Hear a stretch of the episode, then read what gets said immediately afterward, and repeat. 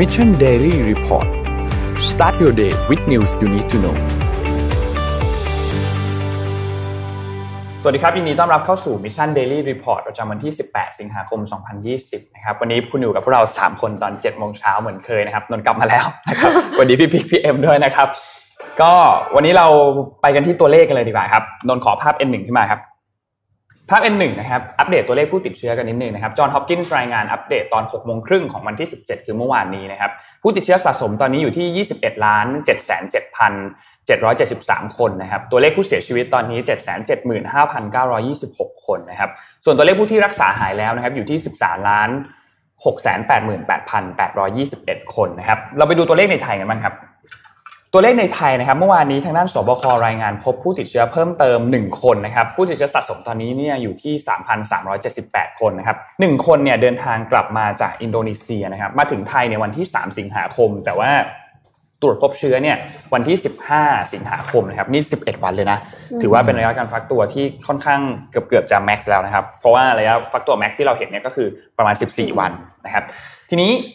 อันนี้เนี่ยเดินทางกลับมาจากอินโดนีเซีย แล้วก็เข้าพักใน state quarantine นะครับก็คือเข้ากักตัวตามที่ของรัฐนะครับ ตัวเลขผู้เสียชีวิตยังคงอยู่ที่เดิม 58 คนเป็นสัญญาณที่ดีนะครับ แล้วก็เมื่อวานนี้ไม่มีรักษาหายเพิ่มเติมนั่นเท่ากับว่ามี 126 คนที่รักษาตัวอยู่ที่โรงพยาบาลนะครับ สถานการณ์โควิด ในไทยตอนนี้ก็ยังทรงๆนะครับ ยังถือว่ายังถือว่ายัง ทรงตัวได้ค่อนข้างดี แต่ว่าเมื่อเปรียบเทียบกับอีกตัวเลขหนึ่งก็คือตัวเรื่องของตัวเลขเกี่ยวกับเศรษฐกิจเนี่ยไม่ค่อยดีเท่าไหร่เดี๋ยววันนี้เรารายงานผลให้ฟังนะครับ วันนี้เราเริ่มกันที่เรื่องไหนก่อนดีครับ มีข่าวทรัมป์ใช่ไหมวันนี้มีข่าวทรัมป์ด้วยแต่ว่าเป็นญาติของทรัมป์เป็นเป็นเป็นญาติของทรัมป์แสดงความเสียใจนิดนึงอ่าได้งั้นเราเริ่มกันที่ข่าวนี้เลยดีกว่าครับ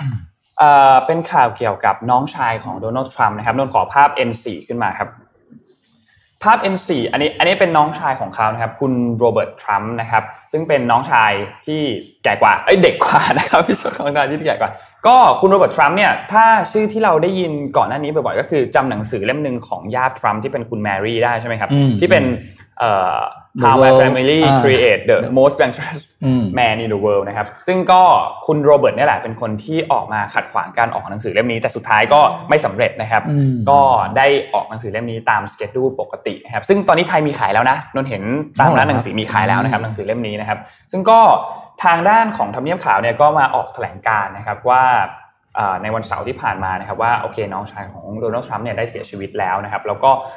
ทางด้านเหตุผลที่เสียชีวิตเนี่ยตอนนี้ยังไม่มีสาเหตุเนี่ยยังไม่ได้มีไม่ได้มีการระบุออกมานะครับมีแต่มีการระบุแค่เพียงว่าเข้าไปโรงพยาบาลนะครับ ซึ่งตัวเลขของอายุเนี่ยก็สื่อก็ยังรายงานไม่ตรงเลยนะครับ NBC News เนี่ยก็ยังไม่แน่ใจนะครับว่าอายุ 71 หรือ 72 นะครับ แต่อย่างไรก็ตามตอนนี้เนี่ยก็เสียชีวิตแล้วนะครับ ก็สอแสดงความเสียใจกับครอบครัวด้วยนะครับ ทางด้านของ โจไบเดนนะครับขอรูป N3 ครับโจไบเดนก็ออกมาทวีตแล้วก็แสดงความเสียใจกับโดนัลด์ทรัมป์ด้วยนะครับถึงว่าเป็นคู่แข่งนะก็ออกมาแสดงความเสียใจด้วยเช่นเดียวกันนะครับแล้วก็มีอีกหลาย ๆ คนที่ออกมาแสดงความเสียใจต่อการจากไปของคุณโรเบิร์ตนะครับอันนี้เป็นเรียกว่าเป็นช่วงทรัมป์ประจำวันที่เป็นข่าวแสดงความเสียใจนะครับโอเค เราไปกันที่ข่าวอื่นกันต่อเลยดีกว่าครับ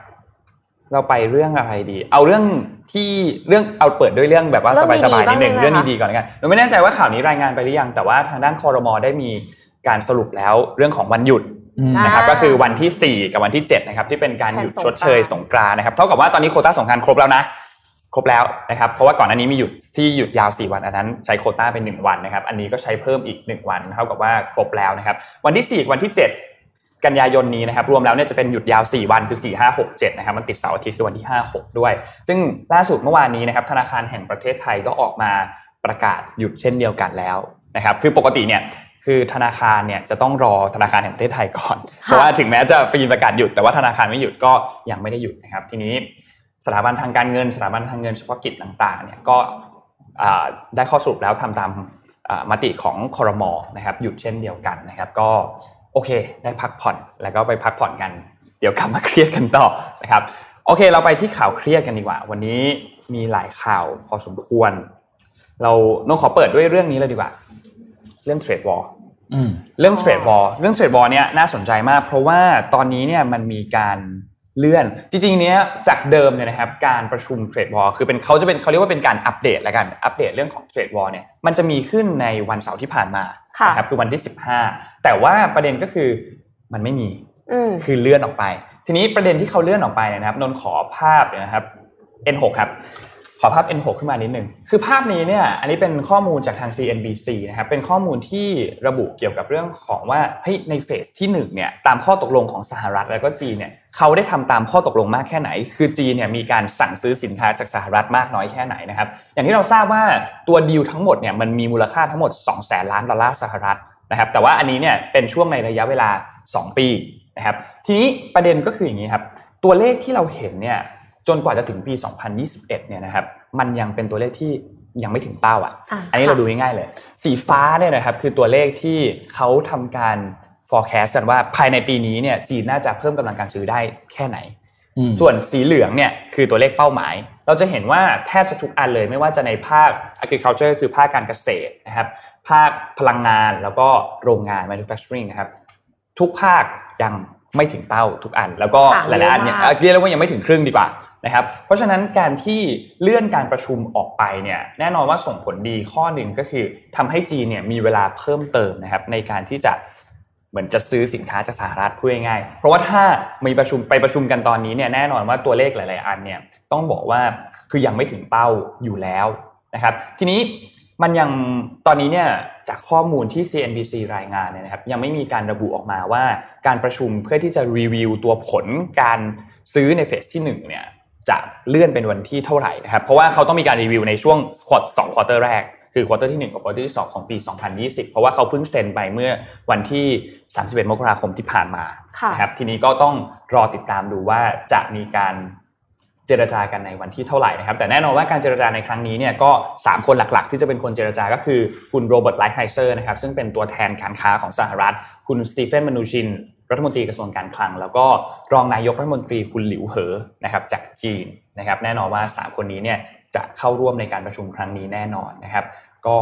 เดี๋ยวเราติดตามกันอีกทีหนึ่งนะครับ ว่าจะมีการประชุมกันอีกทีเมื่อไหร่นะครับแต่ตัวเลขที่เห็นตอนนี้เนี่ยเรียกได้ว่าน่าเป็นห่วง และรวมถึงความสัมพันธ์ระหว่าง จีนกับสหรัฐตอนนี้ก็น่าเป็นห่วงเช่นเดียวกันนนท์ขอไปเชื่อมกับอีกข่าวหนึ่งเลยก็คือทางด้านของโดนัลด์ทรัมป์นะครับก่อนหน้านี้ทุกคนน่าจะจำได้ว่าทรัมป์เนี่ยออกมากดดันบริษัท b y d a n c e ซึ่งเป็นบริษัทแม่ของ TikTok เนี่ยค่ะว่าให้ยภายใน 45 วัน ถ้าคุณไม่ขายกิจการ หรือว่าแบนเลิกทำอะไรก็ตามแบนนะนะ ตอนนี้ทรัมป์ออกมาเลื่อนให้ เพิ่มระยะเวลาเป็นให้90จากวัน45 วันเป็น 90 วัน ก็คือต่อต่อเวลาให้อีกนิดนึงให้มีการเจรจากันนะครับ ทีนี้เรื่องของการพูดคุยตอนนี้เนี่ยดูเหมือนจะนนไม่ค่อยเห็นข่าวนี้เท่าไหร่ คือเงียบๆไปนิดนึงว่าตอนนี้ Microsoft คุยถึงไหนแล้วนะ หรือว่ามีบริษัทอื่นอย่าง Twitter ที่เข้ามาตอนนั้นเนี่ยพูดคุยไปถึงไหนแล้วนะครับ เพราะว่าการต่อเวลายืดออกไปแบบนี้เนี่ยแน่นอนว่าจะมีการเจรจาเพิ่มเติมอีกแน่นอน แต่ว่าที่น่าสนใจก็คืออันนี้ คือการที่ทรัมป์ออกมาต่อเวลาในรอบนี้เนี่ยมัน แสดงให้เห็นหลายอย่างเหมือนกันนะอย่างแรกคือเขาก็ต้องการที่จะเพิ่มเวลาให้อะให้ความผ่อนคลายในเรื่องของความขัดแย้งเนี่ยมันค่อนข้างที่จะผ่อนคลายลงนิดนึง แต่แน่นอนเขาก็ยังย้ำเด็ดขาดนะ ว่าถ้า 90 วันดีไม่เนี่ยแบนนะ แบนแน่นอนนะครับทีนี้มันมีอีกประเด็นหนึ่งที่ถูกยกขึ้นมาในช่วงวันหยุดที่ผ่านมาคือ ไม่ได้มีแค่ ByteDance กับ WeChat แล้วแต่มีอีกบริษัทหนึ่งที่พูดชื่อขึ้นมาก็คือ Alibaba อืมแล้วน่าจะได้เห็นชื่อนี้อาลีบาบาของคุณแจ็คหมาแจ็คหมาที่ได้ที่ได้ที่ลงแล้วเนี่ยนะครับ ทีนี้ประเด็นก็คือเฮ้ยพอมีชื่ออาลีบาบาขึ้นมาอีกชื่อเนี่ยอาลีบาบานี่ใหญ่มากนะอืมกับ t ิ k t o k เนี่ยอาลีบาบาใหญ่กว่านะครับ เพราะฉะนั้นถ้าหากว่ามีการแบน t ิ k t o k เอ้ยแบนอาลีบาบาขึ้นมาจริงๆเนี่ยโอ้โห เรื่องใหญ่เรื่องใหญ่แน่นเหอมือนนกันนะเรื่องใหญ่เหมือนกันนะครับ เพราะฉะนั้นอันนี้น่าติดตามนะครับว่าโดนัลด์ทรัมป์เนี่ยจะเอายังไงต่อ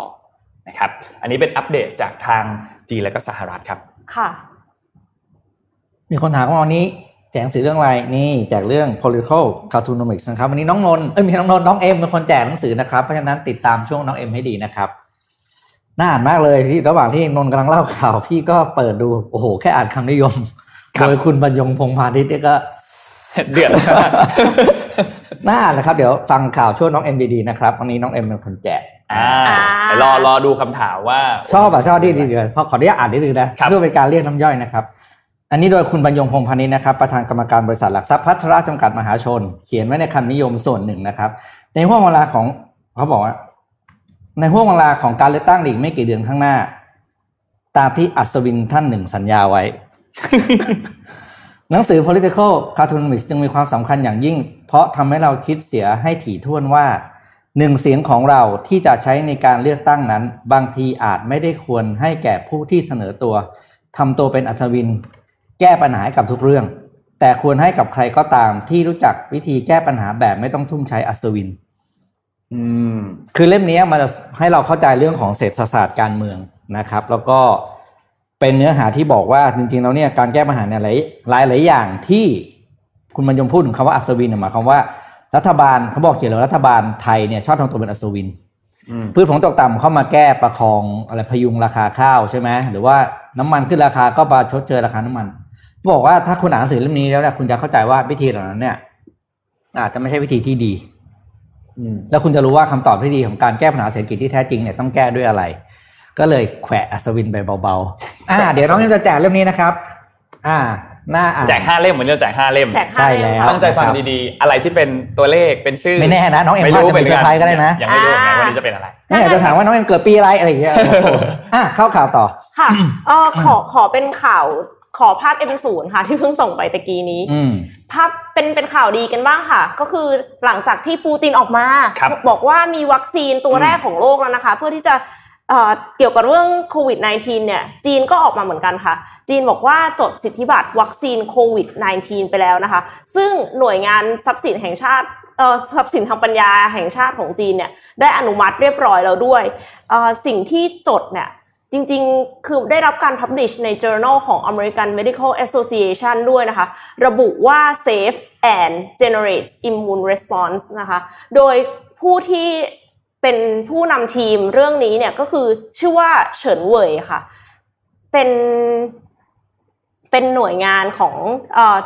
นักวิจัยจากสถาบันการแพทย์ทหารนะคะ สังกัดสถาบันวิทยาการทหารเนี่ยก็ได้พัฒนาวัคซีนป้องกันโควิด -19 โดยใช้อะดีโนไวรัส ที่ไม่สมบูรณ์ผ่านการดัดแปลงมาเป็นตัวนำพา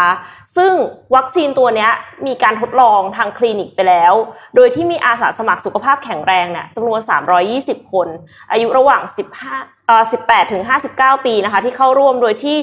ก็ได้ผ่านการทดสอบความปลอดภัยเรียบร้อยแล้ว หวังเป็นอย่างยิ่งว่าจะสามารถผลิตได้ในเป็น mass production ได้ในระยะเวลาอันรวดเร็วค่ะ อืม ดีนะ คือก็เป็นคือพูดตินเขาก็เร็วจริงๆอะเร็วไม่ใช่เร็วในเรื่องของการพัฒนาวัคซีนนะเร็วในเรื่องการประกาศนี่แหละอืมเพราะว่าถ้าเทียบกับประเทศอื่นหลายหลายๆประเทศก็อยู่ใน phase ที่3กันอยู่ ที่กำลังทดสอบวัคซีนแต่ว่ารัสเซีย จริง ๆเขาก็ชิงประกาศหลายอันแล้วเหมือนกันนะครับ ก่อนหน้านี้ก็เคยมีการชิงประกาศก่อนเหมือนกันนะอืมรัสเซียเนี่ยนะครับก็เหมือนเขารู้วงในมาก่อนว่าเดี๋ยวจีนจะประกาศ ใช่ใช่อืมรอดูต่อไปครับค่ะว่าผลข้างเคียงจะมีมากน้อยแค่ไหนนะครับสำหรับ วัคซีนสปุตนิก5เดี๋ยวก็จะมีคนทดลองเดี๋ยวเราก็ที่ฟิลิปปินส์เนี่ยคนหนึ่งแหละใช่ไหมที่ทดลองอ่าอ่าเออดูใช่เดเต้จะฉีดเข้าตัวเองคนแรกอืมนะครับอ่าเดี๋ยวพาไปดู report McKinsey นิดนึงอันนี้เกี่ยวกับบ้านเรานะครับแล้วนอกจากนั้นผมจะเป็นข่าวญี่ปุ่นล้วนๆเลยนะครับเมื่อวานนี้ McKinsey เห็นไหมก่อนสัปดาห์ที่ผ่านมา McKinsey ออก report ตัวหนึ่งมายาวๆเลยนะครับ เรื่อง ชื่อแปลไทยว่า Southeast Asia เนี่ยจะ เป็นทวีปที่ได้รับผลกระทบสูงสุดจากเรื่องของ climate change นะครับอืมในอนาคตนะครับ โดยรีเสิร์ชนี้ออกมาเนี่ยโดย McKinsey Global Institute นะครับซึ่งเป็นสถาบันวิจัยของ McKinsey เองเนี่ยผมสรุปประเด็นสำคัญให้ทราบเลยแล้วกัน ว่า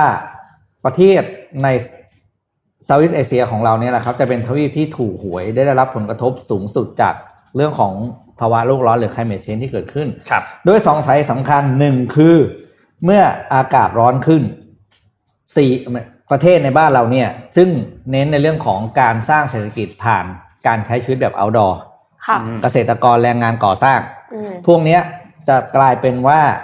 ชั่วโมงการทำงานคุณจะลดลงอืมเพราะคุณทำงานมะนานเท่าเดิมไม่ได้เพราะมันร้อนใช่ไหมครับเนี่ยเนี่ย อีกสาเหตุหนึ่งก็คือเรื่องของน้ำท่วมนะครับ เพราะว่าภาวะร้อนมันเกิดความเปลี่ยนแปลงในเรื่องของอะไรนะสภาวะน้ำอะไรอย่างเงี้ยนะครับทำให้เกิดมีความเสี่ยงที่จะน้ำท่วม สูงมาก เพราะฉะนั้นเนี่ยเขาคาดการณ์เลยนะครับว่า มูลค่าเศรษฐกิจที่ความเสียหายทางเศรษฐกิจที่จะเกิดขึ้นกับ Southeast Asia เนี่ยอยู่ที่ 2.8 ถึง 4.7 ล้านล้านเหรียญสหรัฐนะครับ ภายในปี 2050 เพราะฉะนั้นเนี่ยเรื่อง global climate change เนี่ยไม่ใช่เรื่องไกลตัวของเราชาว Southeast Asia แต่อย่างใดนะครับ เพราะว่า เราบอกเราบอกว่าเราร้อนอยู่แล้วเราร้อนเฮ้ยแต่มันร้อนกว่านี้ก็ได้นะอ่า เออไม่ใช่ว่าเราร้อนสุดแล้วเราจะไปกว่านี้ไม่ได้นะครับ เรายังร้อนกว่านี้ก็ได้อีกนะครับ แล้วก็สิ่งที่ทางแมคคาซี่สรุปมาหน้าเป็นหัวมากก็คือว่า ประชากรในในในทวีปของเราเนี่ย ส่วนใหญ่ก็ยังเป็นประชากรที่ยากจน เพราะฉะนั้นเนี่ยจะมีความยากทางเศรษฐกิจที่จะรับมือกับอากาศร้อนอะพูดง่ายคุณจะไปซื้อแอร์จะไปอะไรก็ก็ลำบากอะ่ะเออนะครับ แล้วก็ ติ่งทิ้งท้ายอีกนิดหนึ่งคือนอกจากเซาท์อีสเอเชียแล้วเนี่ยมีความเสี่ยงอีกสามประเทศที่น่าเป็นห่วงเช่นกันก็คืออินเดีย บังกลาเทศ แล้วก็ปากีสถาน แต่ว่ายังน้อยกว่าเซาท์อีสเอเชียอยู่ดีนะครับเพราะฉะนั้นเนี่ยก็เป็นอีกมองมุมก็เป็นโอกาสนะ ใครที่สามารถทำเทคโนโลยีขึ้นมาเพื่อพัฒนาชีวิตการทำงาน outdoor ของคนในทวีปเราได้เนี่ย เตรียมรวยได้เลย อ่าใช่นะนะครับ ก็ไปหาอ่านเต็มได้จาก m c k เคนซี่นะครับ ตัวนี้ report 24 หน้า ครับ อ่านกันชนิด อืมตาอะไรแฉะเงี้ยเลยนะคะแต่พูดพูดถึงเรื่องของ climate change การเปลี่ยนแปลงทางสภาพภูมิอากาศแล้วเนี่ยเราอยากเสริมนิดนึงคือปัญหาเรื่องเรื่องเรื่องเนี้ยจริงๆมันมีมานานมากแล้วค่ะแล้วก็ทุกคนก็เหมือนจะสนใจกันเป็นช่วงๆไม่ได้สนใจกันอยู่ตลอดเวลาแต่นนต้องบอกว่าคือเรื่องเนี้ยมันแก้ค่อนข้างยากพอสมควรอืมแต่ว่านนอยากให้เราเริ่มด้วยตัวเอง เรา เอาง่ายๆก็ได้ อย่างทุกคนตอนเนี้ยที่อยู่ที่นั่งอยู่สามคนเนี่ยทุกคนมีกระติกน้ำเห็นไหมอืมอ่าทุกคนจะพกกระติกอะน้ำขายอันเนี้ยขายกระติกน้ำค่ะอันนี้ก็เป็นเรื่องง่าย ๆ เรื่องหนึ่งที่เราสามารถทำได้นะครับ เรานนนนคิดนนอยากให้ทุกคนคิดว่าให้ช่วยกันแบบสเต็ปเล็กๆก้าวเล็ก ๆ แค่ลองแยกขยะที่บ้านตัวเองดูรถขยะที่เขามาเก็บตามบ้านเนี่ยเขาแยกขยะนะถ้าเราแยกให้เนี่ยมันก็จะลด process ของเขาไปพอสมควรเหมือนกัน นะครับเพราะฉะนั้นเรื่องเล็กๆ ที่เกิดขึ้นในชีวิตเราที่เราทำอยู่แล้วในชีวิตเราเนี่ยลองปรับเล็กๆน้อยๆที่อะเราจะได้ไม่เดือดร้อนมาก ทุกคนไม่เดือดร้อนมากเนี่ยถ้าทุกคนทำเนี่ยมันก็จะช่วยได้เยอะเหมือนกันนะครับเพราะฉะนั้นเรื่องนี้เนี่ยอยากให้เป็นปัญหาที่ไม่อยากให้มันเป็นปัญหาที่มันซุกอยู่ใต้พรมอะแล้วเอาโควิดเหมือนเอาโควิด ตอนนี้โควิดมาคลุมทุกอย่างไว้ ทุกคนก็สนใจเรื่องโควิด ตอนนี้โควิดอาจจะซาไปทุกคนเริ่มสนใจเรื่องเศรษฐกิจกันบ้างใช่ไหมครับแต่ว่าเรื่องของปัญหาสิ่งแวดล้อมเนี่ยมีอยู่ตลอดเวลาแล้วก็อยากให้ทุกคนเนี่ยให้ความใส่ใจกับมัน เพิ่มมากขึ้น เพราะว่าไม่งั้นวันหนึ่งเนี่ยมันอาจจะกลายเป็นคล้ายๆ กับที่บิลเกตเคยพูดในปี 2015 ว่าเฮ้ยในอนาคตโลกมนุษย์เรายังไม่พร้อมที่จะรับมือกับการระบาดใหญ่แบบนี้ แล้วก็เกิดโควิด -19 ขึ้น แน่นอนเช่นเดียวกัน โลกเราอาจจะยังไม่พร้อมที่จะรับมือปัญหาสิ่งแวดล้อมที่มันเป็นสเกลใหญ่ ๆ แบบนั้นก็ได้ ถ้าเราทุกวันนี้ปัญหานั้นยังไม่ได้ส่งผลกระทบกลับมาที่เราอย่างรุนแรงมาก เราน่าจะเริ่มแก้ไขในวันนี้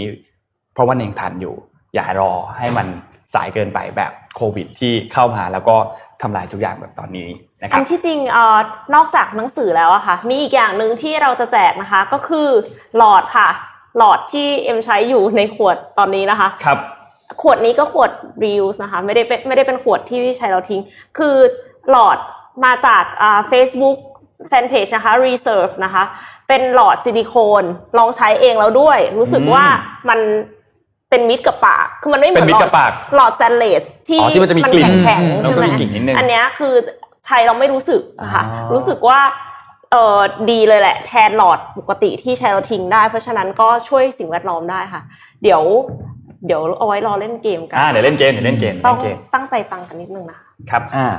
ดีครับนนท์ปิดท้ายข่าวสุดท้ายก่อนเข้าเจ็ดโมงครึ่งนิดนึงอืมนะครับอ่าที่นิวซีแลนด์ครับนิวซีแลนด์เนี่ยอย่างที่เราทราบว่าก่อนหน้านี้เนี่ยมีการพบผู้ติดเชื้อ หลังจากที่ไม่พบมาหลัก 100 วันนะครับพบผู้ติดเชื้อขึ้นในเมืองโอ๊กแลนด์นะครับทำให้ในเมืองโอ๊กแลนด์ตอนนี้เนี่ยก็มีการประกาศล็อกดาวน์นะครับถ้าคุณจัสตินดาอาร์เดนเนี่ยซึ่งเป็นนายกรัฐมนตรีเนี่ยก็ประกาศล็อกดาวน์นะครับจาก ตอนแรกเนี่ยประกาศล็อกดาวน์สามวันชั่วคราวก่อน ตอนนี้เลื่อนไปเป็น 12 วันนะครับ เพื่อตรวจสอบว่าไอ้เคสที่โผล่ขึ้นมาเนี่ยมันมาจากไหน เพราะว่าประเด็นก็คือ คืออย่างที่เราทราบว่า 4 คนนั้นเนี่ยที่ติดเชื้อขึ้นมาเนี่ยโอเค มาจากครอบครัวเดียวกันอยู่ในบ้านเดียวกัน แต่ประเด็นก็คือเขาไม่ได้มีประวัติเดินทางไปต่างประเทศเลยทำให้ตอนนี้เนี่ยอ่าการที่จะสืบค้นได้เนี่ยว่าตัวเชื้อโควิด -19 ที่ทั้งทำให้ทั้ง 4 คนนี้ติดเชื้อเนี่ย มาจากที่ไหน โอเคเขาติดกันเองอะอันนี้ใช่แน่นอน แต่ว่าเริ่มต้นออริจินของตัวเชื้ออันเนี้ยมันมาจากไหน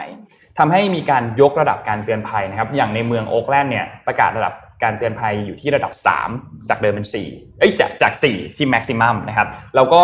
พื้นที่อื่น ๆในประเทศเนี่ยอยู่ที่ระดับที่2นะครับคือก่อนหน้านี้เขายกเลิกไปแล้วนะ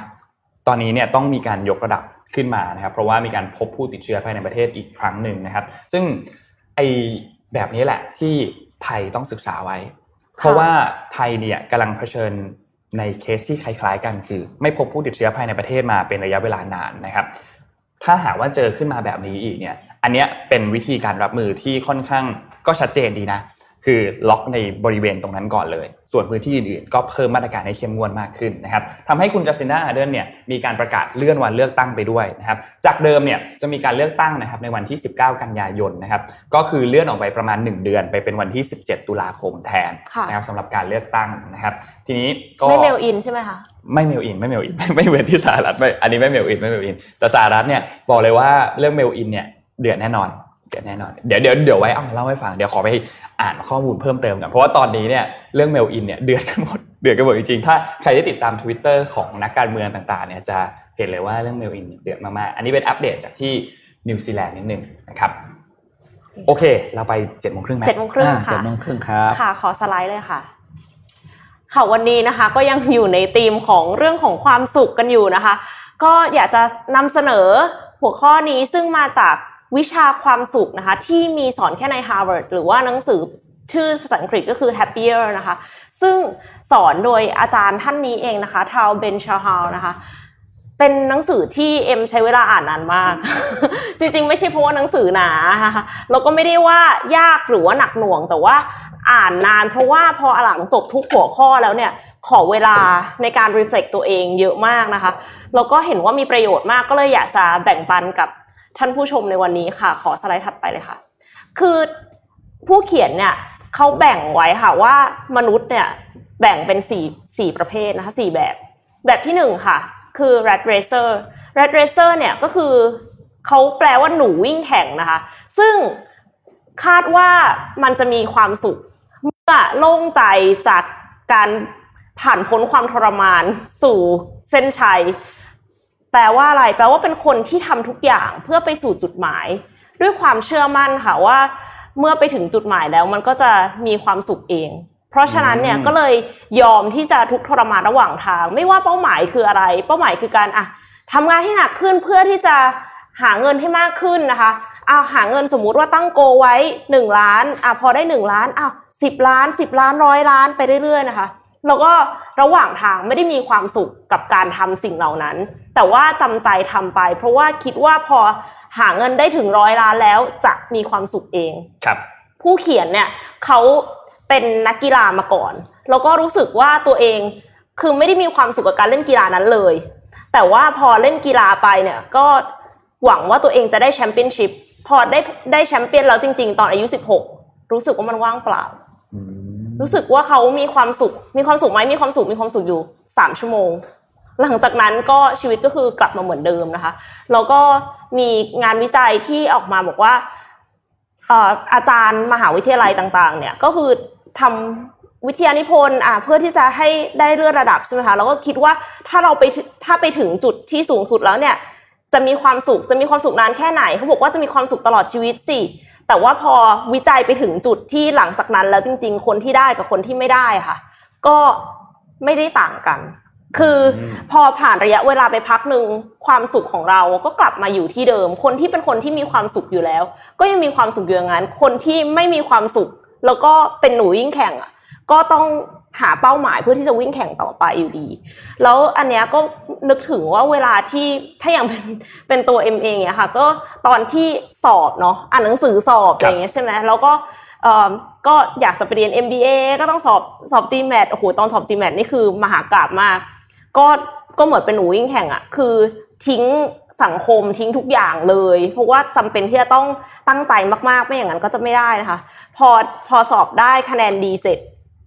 ก็มีเป้าหมายถัดไปทันทีดีใจอยู่ประมาณสองชั่วโมงนะคะครับแต่ว่าอันนั้นก็คือเราเราทุกคนแหละ จะเป็นหนูวิ่งแข่งในจุดหนึ่งของชีวิต เพราะว่าเราจำเป็นที่จะต้องบรรลุเป้าหมาย เพราะฉะนั้นเราก็อาจจะต้องยอมเสียสละบางอย่าง แต่ว่าเราจะต้องรู้ตัวว่าเรากำลังเป็นหนูวิ่งแข่งอยู่ในจุดนี้นะคะ ต่อไปค่ะ คนเจ้าสำราญค่ะครับคนเจ้าสำราญเนี่ยคือ you live on you only live once โยโรโยโรอ่าคือคือมีชีวิตเดียวอะค่ะ ก็ใช้ชีวิตเหมือนไม่มีพรุ่งนี้นะคะ แต่ว่าคือมันก็เลยทำให้เราเนี่ยพอใจปรนเปรอตัวเองมาก ๆ เลยในวันวันหนึ่งแต่ว่าในปัจจุบันเนี่ยเราพอใจ แต่อาจจะเกิดผลเสียในอนาคตได้ คือไม่ต้องไปคิดเลยว่าผลของการกระทำของวันนี้คืออะไรขอให้มีความสุขตอนนี้ก็พอนะคะ ซึ่ง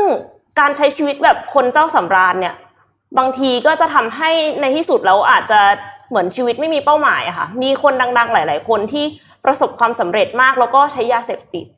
แล้วในที่สุดก็ปลิดชีวิตตัวเองนะคะอืมตอนแรกที่อ่านตรงเนี้ย ก็คิดว่า โอ๊ยถ้าเป็นเราเราไม่เป็นอย่างนั้นหรอกอ่าอ่านึกออกไหมเราไม่เป็นอย่างนั้นแน่ๆนะคะเพราะว่าเราเป็นคนมีความรับผิดชอบนะคะ แต่ว่าไม่จริงนะคะครับเพราะว่าทุกคนนะคะก็จะมีช่วงที่อยากจะใช้ชีวิตแบบ มีความสุขโดยที่ไม่ต้องคิดอะไร ไม่ต้องไปคิดถึงอนาคตหรืออดีตอะเออใช้ชีวิตอยู่กับปัจจุบันเท่านั้นตอนที่แบบไปเที่ยวอย่างเงี้ยเดินทางท่องเที่ยวต่อเนื่องกันนานๆเนี่ยค่ะ ก็เลยกลายเป็นว่ารู้สึกว่าเออเที่ยวไปเรื่อยๆ ก็มีความสุขไปเรื่อยๆ แต่พอผ่านไปสักพักหนึ่งอะค่ะสำหรับเอ็มเนี่ยพอผ่านไปแบบเจ็ดแปดวันอะจะเริ่มรู้สึกแล้วว่า เอ๊ะถ้าสมมติว่าเราเที่ยวไปเรื่อยๆอย่างเงี้ย โดยที่ไม่มีจุดสิ้นสุดอะก็เหมือนชีวิตไม่มีเป้าหมาย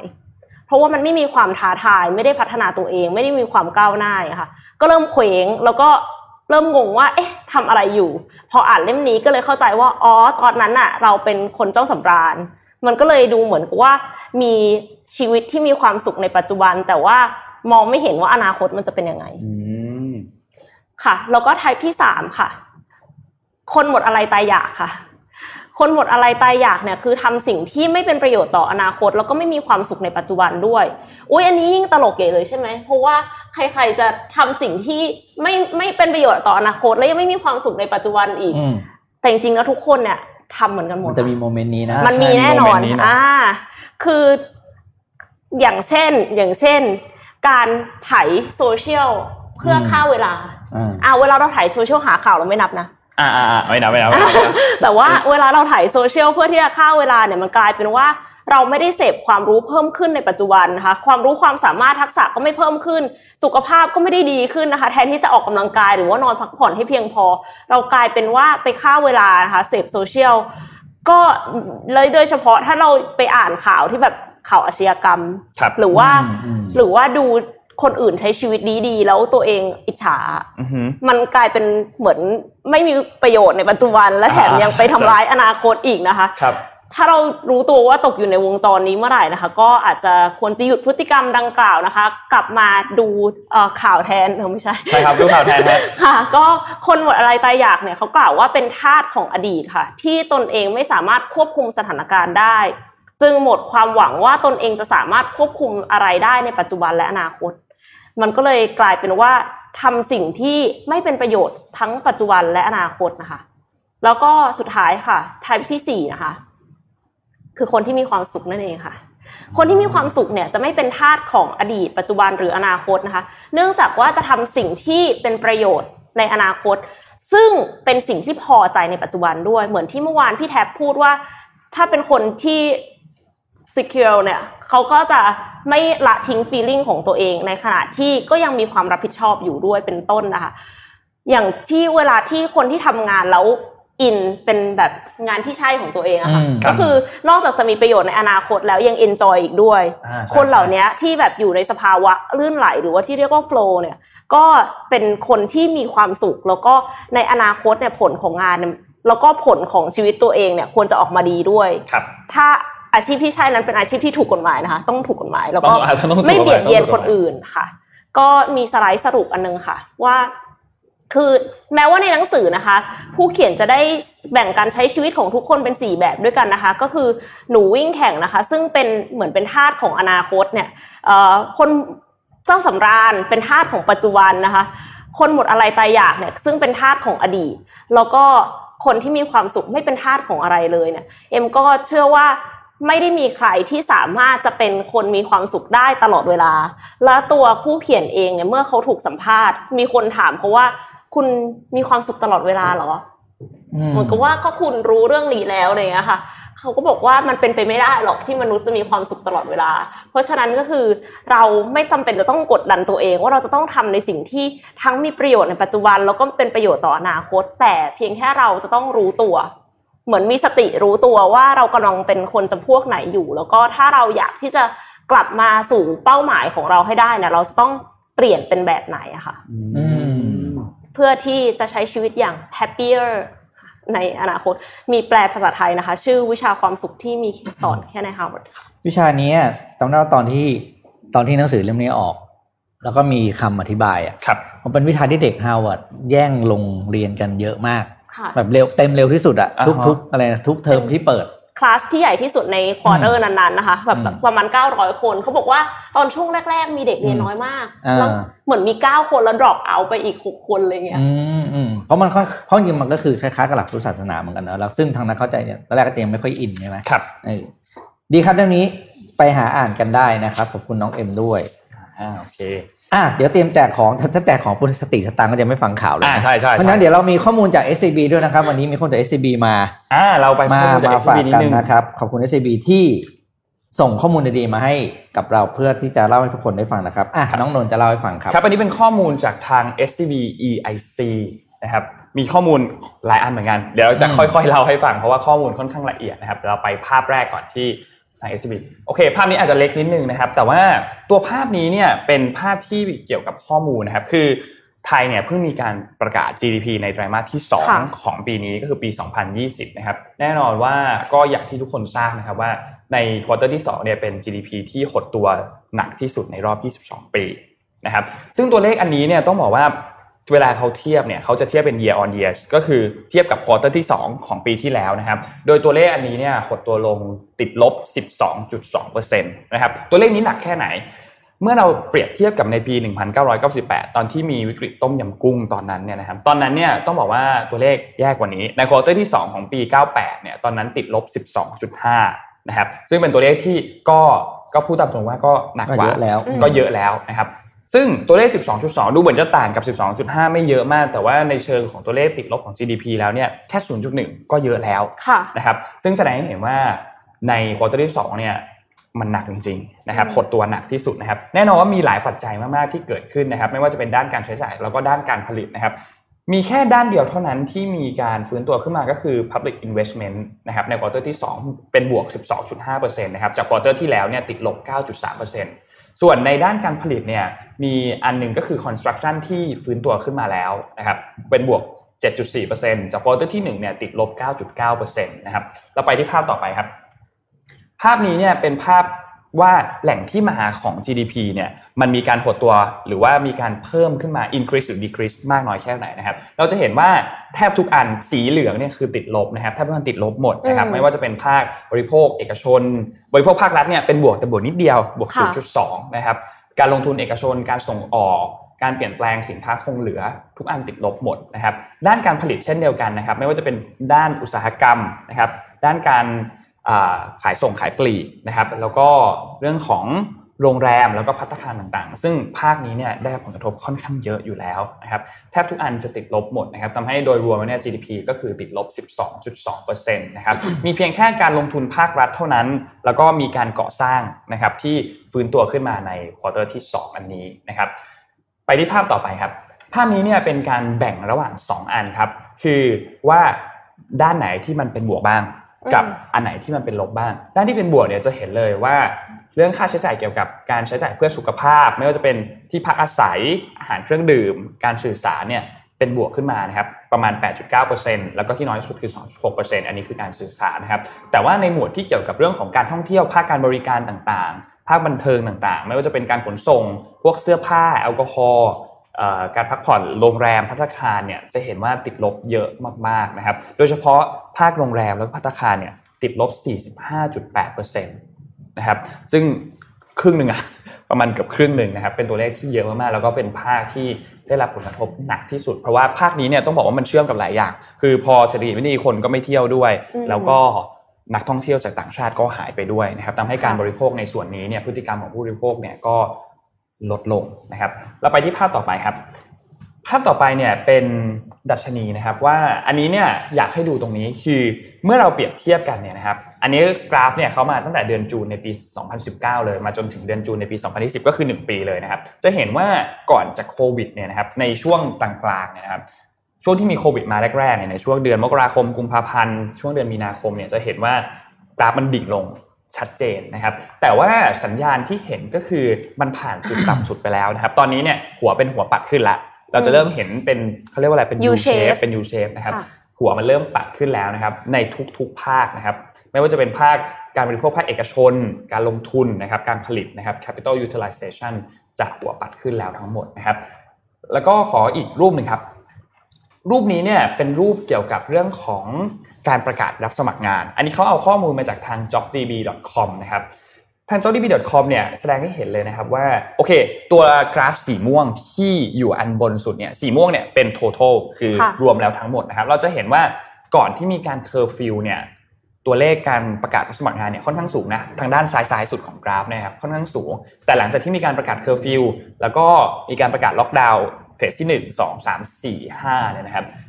ก็ตัวเลขก็ลดลงมาอย่างเห็นได้ชัด แล้วก็ทรงทรงอยู่ในช่วงช่วงตอนนั้นนะครับ แต่ว่าสัญญาณก็ดูค่อนข้างดีนะครับ เพราะว่าตัวเลขการจ้างงานโดยเฉพาะงานที่มีรายได้ต่ำกว่า 20,000 บาทต่อเดือนเนี่ยก็เห็นชัดเลยว่าเริ่มฟื้นตัวต่ำกว่า 20,000 บาทเนี่ยคือสีเหลืองนะครับ สีเหลืองเนี่ยเราจะเห็นเลยว่า ในช่วงที่มีการล็อกดาวน์เคอร์ฟิวใหม่ๆนะครับ ตัวนี้ตกลงไปเยอะมากๆ แต่ว่าตอนนี้เนี่ยหัวมันเริ่มขึ้นมาอย่างชัดเจนนะครับ ส่วน ภาคอื่นๆนะครับไม่ว่าจะเป็นเงินเดือน 20,000ถึง30,000 แล้วก็เงินเดือน 30,000 ขึ้นไปเนี่ยก็ยังทรงๆอยู่นะครับอยู่ใกล้เคียงกับกราฟสีม่วงก็คือเป็นกราฟที่ค่อนข้างทรงตัวเช่นเดียวกัน ต่างจากสีเหลืองนะสีเหลืองเนี่ยฟื้นตัวอย่างชัดเจนเลยนะครับอันนี้อธิบายอันนี้เสริมนนนิดนึงนะคครัรับบถ้าวิธีดูกราฟตัวซ้ายเนี่ยนะครับ จะเห็นว่า สีเหลืองเนี่ยอย่างที่นนท์บอกก็คือเป็นเขาเรียกว่าเป็นพนักงานระดับปฏิบัติงานแล้วกันก็คือผู้มีรายได้ต่ำกว่าสองหมื่นต่อเดือนเนี่ยนะครับ ก่อนโควิดจะอยู่ที่ ซ้ายสุดเนี่ยอยู่ที่ประมาณสองพันนิดๆนะครับ แต่พอหลังโควิดคือทางขวาสุดเนี่ย มันเพิ่มขึ้นจากค่าเฉลี่ยของทั้งเส้นอยู่ยี่สิบสี่เปอร์เซ็นตนะครับ แต่ตำแหน่งงานที่ช่วงใช้คำว่าช่วงเงินเดือนช่วงรายได้ที่น่าห่วงสุดก็คือช่วงรายได้ที่สองหมื่นถึงสามหมื่นคือเส้นสีม่วงด้านบนนั่นเองนะครับ ก่อนโควิดมันอยู่ที่ประมาณหนึ่งหมื่นห้าเนาะตอนนี้มันอยู่ที่ประมาณหมื่นเดียวเองอ่านะครับคือถ้าขึ้นน้ำมาจากจุดสูงสุดทางซ้ายกับจุดต่ำสุดกับจุดขวาสุดเนี่ย มันห่างกันประมาณเท่าหนึ่งนะใช่ติดลบเยอะมากห้าสิบเปอร์เซ็นต์แต่ว่าเส้นเฉลี่ยมันอยู่ที่ประมาณลบสิบเก้าเปอร์เซ็นต์ครับนั่นก็คือเป็นกลุ่มที่ถ้าเป็นกลุ่มรายได้ประมาณนี้เนี่ย ถ้าเป็นงาน operation จะอยู่ที่ประมาณเรียกระดับ supervisor อ่าคือคนตรงกลางระหว่างผู้จัดการกับคนหน้างาน ครับ ซึ่งตรงเนี้ยโดยมากเราจะเห็นว่ามันพอมันมีระบบอัตโนมัติเข้ามามันเข้ามันเข้ามาแทนได้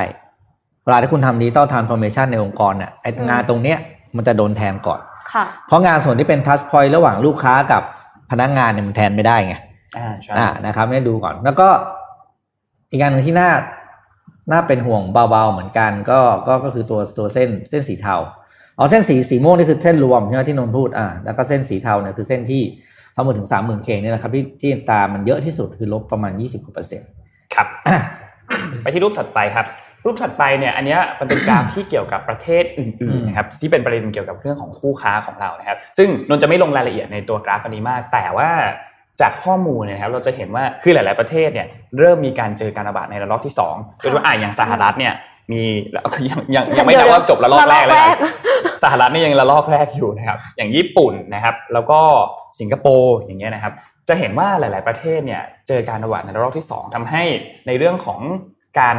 คู่ค้ากันเนี่ยในการส่งออกแล้วก็การนำเข้าสินค้าเนี่ยมันมีความสตริกมากขึ้น มีความเข้มงวดมากขึ้นนะครับ อันนี้เป็นข้อมูลที่อัปเดตจากทาง s b e c เรามีภาพสุดท้ายให้ดูเป็นภาพสรุปนิดหนึ่งด้วยครับ ภาพสรุปเนี่ยเราจะเห็นว่าคือภาพนี้เนี่ยมีหลายภาคมากที่ไม่ว่าจะเป็นภาคการบริโภคการลงทุนรวม แล้วก็เรื่องของระหว่างประเทศนะครับ จะเห็นว่าแทบทุกอันเนี่ยยังคือคือหนักนะครับในเรื่องของการฟื้นตัวนะครับ แต่ว่า ด้านล่างเนี่ยเขามีสรุปให้ว่าปัจจัยที่ส่งผลต่อเศรษฐกิจมีการคาดการณ์ใน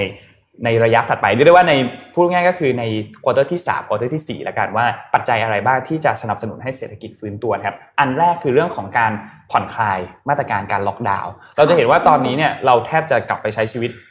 น่าจะเกือบปกติแล้วนะถ้าไม่นับว่าไปห้างเรายังต้องใส่หน้ากากอยู่อืมอาจจะมีบางกิจกรรมที่ยังไม่สามารถทำได้อย่างเต็มที่ แต่ค่ะช่วงนี้เราก็จะเห็นแล้วว่าอย่างภาคภาคบันเทิง เรื่องคอนเสิร์ตต่างๆเนี่ยเริ่มมีการเริ่มกลับมาแล้วนะอืมในช่วงเดือนตุลาคมแล้วก็ปลายเดือนกันยายนเนี่ยเริ่มจะเราจะเริ่มเห็นแล้วว่ามีคอนเสิร์ตกลับมาจัดแล้วนะครับเริ่มมีการเปิดให้จองบัตรอีกครั้งหนึ่งซื้อบัตรอีกครั้งหนึ่งแล้วนะครับ ซึ่งถือว่าเป็นสัญญาณที่ดีนะ เพราะว่าภาคบันเทิงเนี่ยโดยเฉพาะคนเล่นดนตรีเนี่ยต้องบอกว่าได้รับผลกระทบหนักมาก คืออย่างกีฬาอย่างเงี้ยยังมีการถ่ายทอดสดได้ใช่ไหมครับ แต่ว่าพอเป็นคอนเสิร์ตเนี่ยมันถ่ายทอดสดมันมันฟีลลิ่งคนละ feel มันคนละฟีลอืมฟีลลิ่งมันต่างกันโดยสิ้นเชิงโอเคกีฬาก็ต่างกันโดยสิ้นเชิงเหมือนกัน แต่ว่าอย่างน้อยมันก็ทำให้นักนักกีฬาต่างๆ สปอนเซอร์ต่างๆ ก็ยังได้รายได้จากทางนู้นอยู่เหมือนกันอืมนะครับ แล้วก็มีอีกเรื่องหนึ่งคือการเบิกจ่ายงบประมาณภาครัฐนะครับทำให้อ่าเรื่องนี้เนี่ยเราต้องติดตามภาครัฐว่าจะมีการสนับสนุนมีแผนกระตุ้นเศรษฐกิจออกมาอีกหรือเปล่านะครับ เดี๋ยวรอดูกันอีกทีหนึ่งแต่ว่าแน่นอนว่าปัจจัยเสี่ยง 4 ตัวที่ทาง SCB EIC พูดถึงเนี่ย เรื่องแรกคือเรื่องของการระบาดของโควิด -19 ว่าจะมีระลอกที่ 2 หรือเปล่า ก็มีความกังวลอยู่นะครับภาคการท่องเที่ยวยังไม่ฟื้นตัวขนาดนั้นยังมีการหดตัวอยู่โอเค คนไทยเริ่มเที่ยวในประเทศมากขึ้น แต่แน่นอนว่ามันตัวเลแทขนมันแทนแทนตัวเลขจากต่างชาติคนที่ต่างไม่ได้เลยใช่นะครับ แต่ว่าโอเคก็ถือว่าช่วยกันนะครับ แล้วก็ต่อไปก็คือเอ่อเรื่องของการต่ออายุมาตรการของภาครัฐ นะครับแล้วก็เรื่องสุดท้ายคือการปิดกิจการ แล้วก็การว่างงานที่มีแนวโน้มที่จะสูงขึ้นนะครับ อันนี้เป็น 4 ปัจจัยเสี่ยงที่ทาง SCB EAC เนี่ยออกมาคาดการณ์ว่าต้องระวังไว้นะครับ สุดท้ายก็ขอบคุณข้อมูลจากทาง SCB EIC ด้วยนะครับ ถ้าใครสนใจเนี่ยแปะไว้ให้แล้วเนี่ยเดี๋ยวแปะให้ scbeic.com นะแปะครับไว้ละลิงก์ไฟล์เนี้ยไปหาเอาขอบคุณพี่ปิ๊กมาก เข้าไป ดูข้อมูลเพิ่มเติมได้อืมเขาจะมีข้อมูลหลายๆอันที่ค่อนข้างน่าสนใจ SCB EIC เนี่ยต้องบอกว่าทำรีเสิร์ชดีมาก แล้วก็ละเอียดมากนะครับในเรื่องของกราฟในเรื่องของตัวเลขต่างๆ ค่อนข้างละเอียดมาก ขอบคุณมากๆนะครับ ไว้มีข้อมูลอะไรน่าสนใจเนี่ยเราจะนำมาเล่าให้ฟังกันอีกครั้งหนึ่งนะคขรับอต่อที่เอ่อเศรษฐกิจอื่น ๆ ในอืมภูมิภาคสั้นๆแล้วกันค่ะเอ่อขอภาพ M1 ค่ะลองเทียบเศรษฐกิจไทยนะคะ กับอาเซียนในไตรมาสสองนะคะ คือฟังดูแล้วแบบ ลบ 12.2%ดูแย่นะคะ แต่ว่าจริง ๆ ประเทศอื่น ๆ ก็โดนเหมือนกันนะคะ ไม่ได้ไม่ได้แบบว่าจะดีเฟนต์นะ แต่ว่าเพียงแค่บอกว่าเราก็ดูประเทศเพื่อนบ้านด้วยนะคะเอ่อมาเลเซียค่ะ ก็ออกมาประกาศว่าไตรมาสที่2เนี่ย GDP ปรับตัวลดลงถึง 17.1%นะคะ แล้วก็คาดการณ์ว่าทั้งปีเนี่ยจะติดลบ 3.5 ถึง 5.5%ค่ะ ในขณะที่สิงคโปร์ก่อนหน้านี้ก็มีการรายงานไปแล้วนะคะว่าติดลบ 13.2%ทำให้สิงคโปร์เข้าสู่ recession นะคะ technical recession ครั้งแรกในรอบ 11 ปีนะคะ แล้วก็ทำให้ภาพรวมของปีนี้เศรษฐกิจสิงคโปร์จะติดลบ 5-7%นะคะย่ำแย่กว่าที่คาดการณ์อีก แล้วก็ในส่วนของฟิลิปปินส์เนี่ยก็ติดลบ 16.5%ในไตรมาส 2 นะคะ แล้วก็ ทำให้ภาพรวมทั้งปีก็เลวร้ายกว่าที่คาดการก่อนหน้านี้มาเป็นติดลบ 5.5%นะคะ แล้วก็ในส่วนของอินโดนีเซีย GDP ของของอินโดนีเซีย ซึ่งเป็น ประเทศเศรษฐกิจที่ใหญ่ที่สุดนะคะขนาดเศรษฐกิจใหญ่ที่สุดในอาเซียนเนี่ยก็ติดลบ 5.2 5.32%ค่ะขอโทษค่ะ เมื่อเทียบกับช่วงเดียวกันของปีก่อนหน้านะคะ ซึ่งถือว่าต่ำสุดตั้งแต่เกิดต้มยำกุ้งมาเลย แล้วก็คาดว่าทั้งปีเนี่ย GDP จะเติบโตอยู่ระหว่าง 0.4 ถึง1%นะคะ และในเวียดนามค่ะเวียดนามเป็นประเทศเดียวนะคะ ที่ยังโตอยู่นะคะ GDP อืมในไตรมาส 2 ที่ผ่านมาเนี่ยเติบโต 0.36%ค่ะ ซึ่งเมื่อคือเทียบกันกับปีอื่นๆนะคะ ก็ยังต่ำที่สุดนะคะ อย่างน้อยในรอบ 30 ปี คือไม่เคยโตน้อยขนาดนี้มาก่อนครับเลย แล้วก็ยังคาดการณ์ว่าเอ่อในทั้งปีอะค่ะ จะยังโตได้อยู่ค่ะ แต่ว่าจะโตแค่ราว 2.7%เท่านั้นเองค่ะ ก็ขอภาพถัดไปค่ะ ค่ะ หากเทียบกันกับภาพรวมอัตราการเติบโตทางเศรษฐกิจของประเทศไทยนะคะ คือ IMF คาดว่าเศรษฐกิจไทยเนี่ยจะโตต่ำสุดในอาเซียน ทั้งนี้เนี่ยเป็นเพราะว่าเราขึ้นคือเศรษฐกิจเราขึ้นอยู่กับทัวริซึมซะเยอะค่อนข้างเยอะ ใช่ คือภาคภาคท่องเที่ยวและบริการนะนะคะ แล้วก็ทำให้อะถ้าพูดถึงว่ากราฟนี้นะคะ ประเทศไทยเนี่ยคิดว่าจะเติบโตติดลบ 7.7%นะคะ ในขณะที่เวียดนามเนี่ยจะโต 2.7%แล้วก็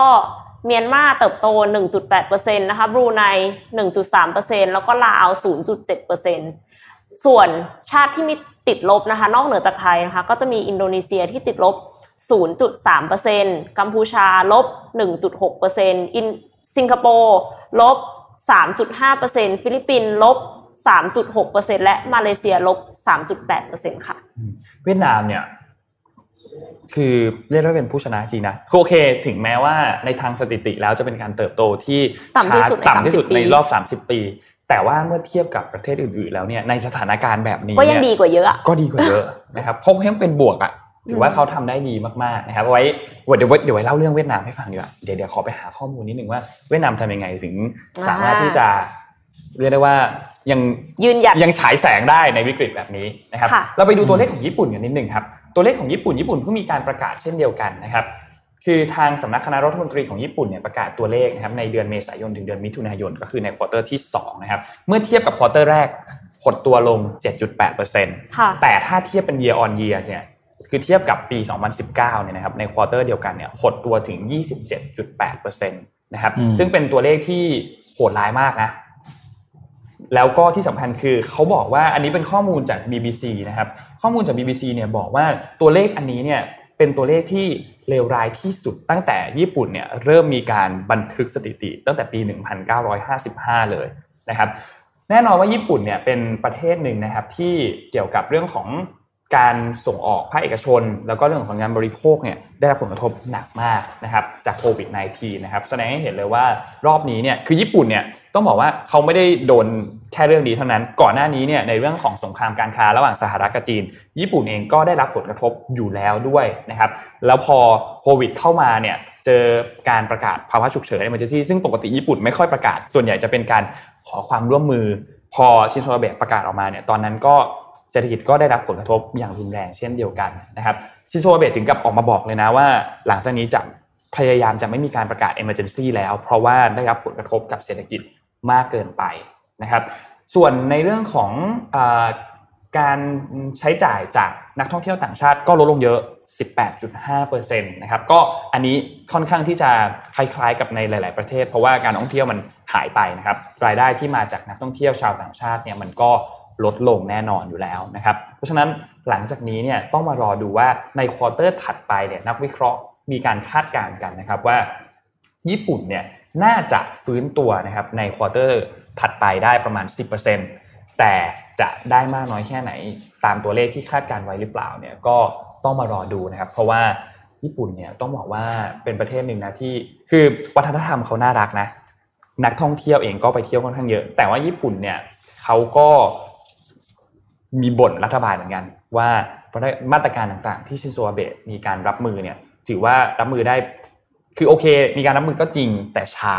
อ่านะครับเมื่อเทียบกับประเทศอื่นในช่วงเริ่มต้นของการระบาดเนี่ยรับมือค่อนข้างช้านะครับ กว่าจะมีการออกมาตรการต่างๆออกมาเนี่ย สถานการณ์ที่ญี่ปุ่นก็หนักไปแล้วค่ะนะครับ อืมอะพี่คำถามแจกด้วยคำถามค่ะถามอะไรจ๊ะพี่พิกอ่านก่อนเพราะพี่อ่านแล้วเดี๋ยวเขาจะมีคนฟังถ้าเราถามอย่างนี้ใช่ไหม อ่าต่อจากเรื่องญี่ปุ่นที่ที่ที่น้องนนท์เล่าไปนะครับ ก็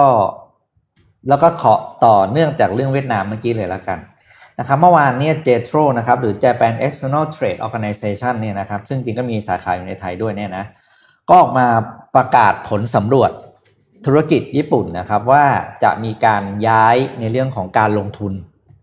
ไปที่ไหนบ้างค่ะนะครับ ซึ่งผลสำรวจนี้เนี่ยต้องบอกว่าทำณสิ้นปี 2019 นะครับ ก่อนโควิดนะครับ และผลมันก็ออกมาค่อนข้างชัดเจนตั้งแต่ตอนนู้นแล้วนะ ยังไม่นับช่วงหลังโควิดที่มีการโยกย้ายนะครับ ก็คือ จะมีการย้ายเออเพื่อลดการลงทุนที่ลงทุนในจีนไปสู่ประเทศใน Southeast Asia ซึ่งเป็นเป้าหมายดับหนึ่งเลยนะครับ โดยผลสำรวจเนี้ยทำจากนักธุรกิจแล้วก็ธุรกิจกว่า 9,000รายแล้วมีการต่อรับประมาณ 3,500รายนะก็ถือว่าโอเค ก็ถือว่ามากระดับหนึ่งนะครับ ประเทศแรกที่นักธุรกิจญี่ปุ่น บอกว่าจะย้ายฐานการลงทุนไป ก็ไม่ต้องใส่ครับเวียดนามอ่านะนั่นคแหรับละเขาบอกเลยว่าป็นหงย้ายไปที่เวียดนามเป็นอันดับหนึ่งครับ คือ41%บอกว่าจะย้ายไปลงทุนเพิ่มขึ้นในเวียดนามในปีนี้นะครับ เพิ่มจาก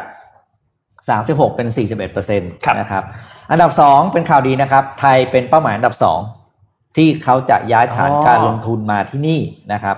โดยอุตสาหกรรม 3 อันหลักที่จะย้ายออกจากจีน นะครับก็คืออุตสาหกรรมที่เกี่ยวข้องกับเหล็กนะครับเหล็กชิ้นส่วนจากเหล็ก แล้วก็นันเฟิร์สก็คืออะไรที่มันเกี่ยวกับบ้านอุตสาหกรรมหนักทั้งหลายนี่แหละครับ ที่จะย้ายออกมาจากจีน ในโดยย้ายมาคือแบ่งเป็นสองประเภทนะครับ ถ้าอันไหนเป็นธุรกิจที่ญี่ปุ่นจะต้องส่งออกไปที่สหรัฐอเมริกาเนี่ยจะย้ายฐานผลิตมาที่ไทยครับแต่ถ้าไหนที่ญี่ปุ่นจะต้องส่งออกไปที่เม็กซิโก จะย้ายฐานการผลิตไปที่เวียดนาม ซึ่งเขาคงมีอะไรของเขาแหละนะว่าประเภทอุตสาหกรรมประเภทชิ้นส่วนอะไรที่ต้องการนะครับ เพราะฉะนั้นเนี่ยก็เป็นข้อมูลดีๆ แล้วก็ที่น่าสนใจว่าเออไทยเราก็ยังอยู่ในสายตาของญี่ปุ่นนะ เพราะฉะนั้นเนี่ยจะขยับขยับอะไรก็รัฐบาลก็ไวหน่อยครับ เพราะว่าโดยเฉพาะช่วงโควิดที่ผ่านมามันก็เป็นตัวตอกย้ำที่ดีว่า global supply chain เนี่ยมันเปลี่ยนจริง ๆ ใครที่พึ่งพาจีนอยู่เขาก็จะย้ายๆออกมานี่แหละ แล้วมันอยู่ประเด็นอยู่ที่ว่าใครไปแย่ง ไอการย้ายเนี่ยได้เร็วกว่ากันอ่าใช่นะครับ แล้วถ้าเรายังมีอะพูดจริงพูดแบบเดียวเลี้ยวคนที่หนึ่งก็ได้ ถ้ายังมีความวุ่นวายอะไรอยู่เนี่ยนะเขาก็ไม่กล้ามาอ่าก็เฮ้ยอันนี้มันคอมมอนมากอันนี้ๆ common เลยมากๆเออแบบถูกต้คือองถ้าคุณยังอะไรกันไม่รู้เนี่ยในประเทศเขาก็ไม่กล้ามาหรอกอันนี้คำว่าวุ่นวายนี่คือหลายเรื่องนะครับค่ะเรื่องความมั่นคงของรัฐบาล เรื่องความสงบ เรื่องความโปร่งใสในการทำธุรกิจซึ่งมันมีมันมีอินเด็กซ์อยู่แล้วนะครับ ประเทศที่นั่งทุนเขาวัดจากอะไร เพราะฉะนั้นเนี่ยถ้าเรายังมีคะแนนที่ลดลงเรื่อยๆเนี่ยก็ เป็นที่น่าเป็นห่วงอ่าใช่ว่าต่างชาติเขาจะมาลงทุนกับเราหรือเปล่า โอเคค่ะ แจกของค่ะอ่าถามว่าอะไรดีฮะ ให้รางวัลคนที่ยังอยู่กับเราถึงตอนนี้นะคะครับเอ่อตะกี้นี้เอ็มอ่านไปว่า IMF ค่ะจะคาดการณ์เศรษฐกิจไทยเนี่ยเติบโตต่ำสุดในอาเซียนเลยนะคะ แต่ว่าเติบโตด้วย GDP เท่าไหร่อ่าโอ้คนที่ตอบถูกนะคะห้าคนแรกจะได้หนังสือไปนะคะ แล้วก็ อ่าอีกสี่คนถัดมาจะได้เป็นหลอดจาก Reserve ค่ะแล้ววันนี้เราแจกเก้าคนอ่าเก้าคนเลยนะก้าแจกเยอะนะ ใช่วันนี้แจกเยอะเอาดิเอาเดียวเอาไม่ยากด้วย ไม่ยากไม่ยากไม่ยากไม่ยากค่ะเก้าเก้าคนแรกนะคะรับเก้าคนแรกนะครับถามว่าอะไรนะโทรอีกที เดี๋ยวเขางงอ๋อพี่ยังงงเลยเศรตษอบฐไม่กิจทันจะไทตอบยด้วยค่ะอ่าเศรษฐกิจไทยจะเติบโตเท่าไหร่ทั้งปีนะคะ จากการคาดการณ์ของ IMF อ่าเอ้ยเมื่อกี้เราขึ้นกราฟให้ดูเลยนะ อืมขึ้นกราฟให้ดูเอกี้ถ้ามีใครแคปจอก็เรียบร้อยนะหครือรับไม่ก็ไป Google แล้วตอนนี้อ่าก็เดี๋ยวจะสุ่มตรวจ เอ้ย สุ่มแจกนะครับอ้าวเพราะว่าเอาเก้าคนแรก เอาเก้าคนเอาแรกเก้าคนแรกเลยใช่ไหมเอาเก้าคนแรกอ๋อห้าคนแรกได้หนังสืออ๋อแล้วก็อีกสี่คนได้หลอดค่ะนะครับอ่าโอเคเราเดี๋ยวพูดถึง movement เมื่อวานนี้ที่เกิดขึ้นนิดหนึ่ง เมื่อวานนี้เข้าใจว่าเอ่อพี่ปิ๊กพี่แท็บได้พูดถึงเรื่องของการชุมนุมไปแล้วอืมใช่ไหมครับ เมื่อวานนี้เนี่ยมีเกี่ยวกับที่โรงเรียนด้วยนะครับที่โรงเรียนมีอืมมีมี movement สามอันที่เกิดขึ้นนะครับมีการชูสามนิ้วตอนร้องเพลงชาติ แล้วก็มีการผูกโบสีขาว แล้วก็มีการชูกระดาษนะครับ ซึ่งเป็น movement ที่เกิดขึ้นในโรงเรียนนะครับ แล้วก็เมื่อวานนี้เนี่ยมีเป็นเหมือนเป็นการออกมาแสดงเชิงสัญลักษณ์นะครับอืมนนท์คิดว่าเรื่องนี้เนี่ยเป็นเป็นเป็นเรื่องหนึ่งที่ถ้าในเรื่องของประชาธิปไตยแล้วก็สามารถแสดงความคิดเห็นได้นะถ้ามันไม่ได้มีความรุนแรงเกิดขึ้น ไม่มีไม่ผิดกฎหมายนนท์คิดว่าเรื่องนี้ก็สามารถทำได้อืมแล้วก็ในมันมีภาพเอ่อ ที่ออกมาเป็นคลิปวิดีโอเนี่ยนะครับที่มีคุณครูไปทำลายร่างกาย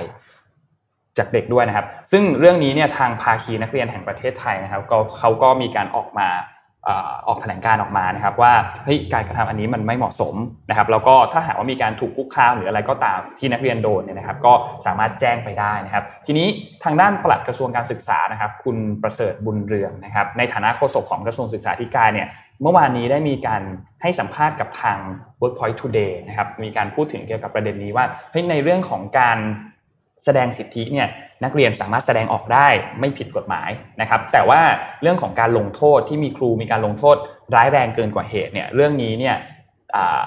เขาบอกว่าอาจจะถือว่าเป็นการผิดวินัยไม่ร้ายแรง คืออาจจะมีโทษภาคทันมีการตัดเงินเดือน หรือว่ามีการลดขั้นเงินเดือนนะครับซึ่งก็ทำให้เรื่องนี้ก็ ต้องรอดูต่อไปว่าจะมี movement อะไรอีกหรือเปล่า แต่นนท์รู้สึกว่า movement แบบนี้ที่ไม่ใช้ความรุนแรงแบบนี้เนี่ยค่อนข้างดีนะ เราแสดงความคิดเห็นไปโดยที่ไม่ใช้ความรุนแรงแบบนี้เนี่ยนนท์ว่าดีกว่าที่เราจะมาออกมาใช้ hate speech หรืออะไรก็ตามที่มันคือถ้าคุณยิ่งสร้างความขัดแย้งไปเรื่อยๆเนี่ยมันมันไม่ได้ส่งผลดีอะไม่มีใครได้สิ่งที่ต้องการอยู่แล้วนะครับค่ะเพราะฉะนั้นเราอยู่ในพื้นฐานของไม่ผิดกฎหมาย แล้วก็ไม่ใช้ความรุนแรงเรื่องเนี้ยดีกว่านะครับ อันนี้คนที่ดู คนที่ดูจะเป็นปัญหาน่าจะเป็นครูนะกรณีเนี้ยอ่าใช่อ่าในกรณีนี้นะในกรณีนี้ อันนี้คือเห็นด้วยเลยว่าครูทำไม่ถูกต้องทำไม่ถูกต้องนะครับเออครูควรจะเข้าใจเด็กว่า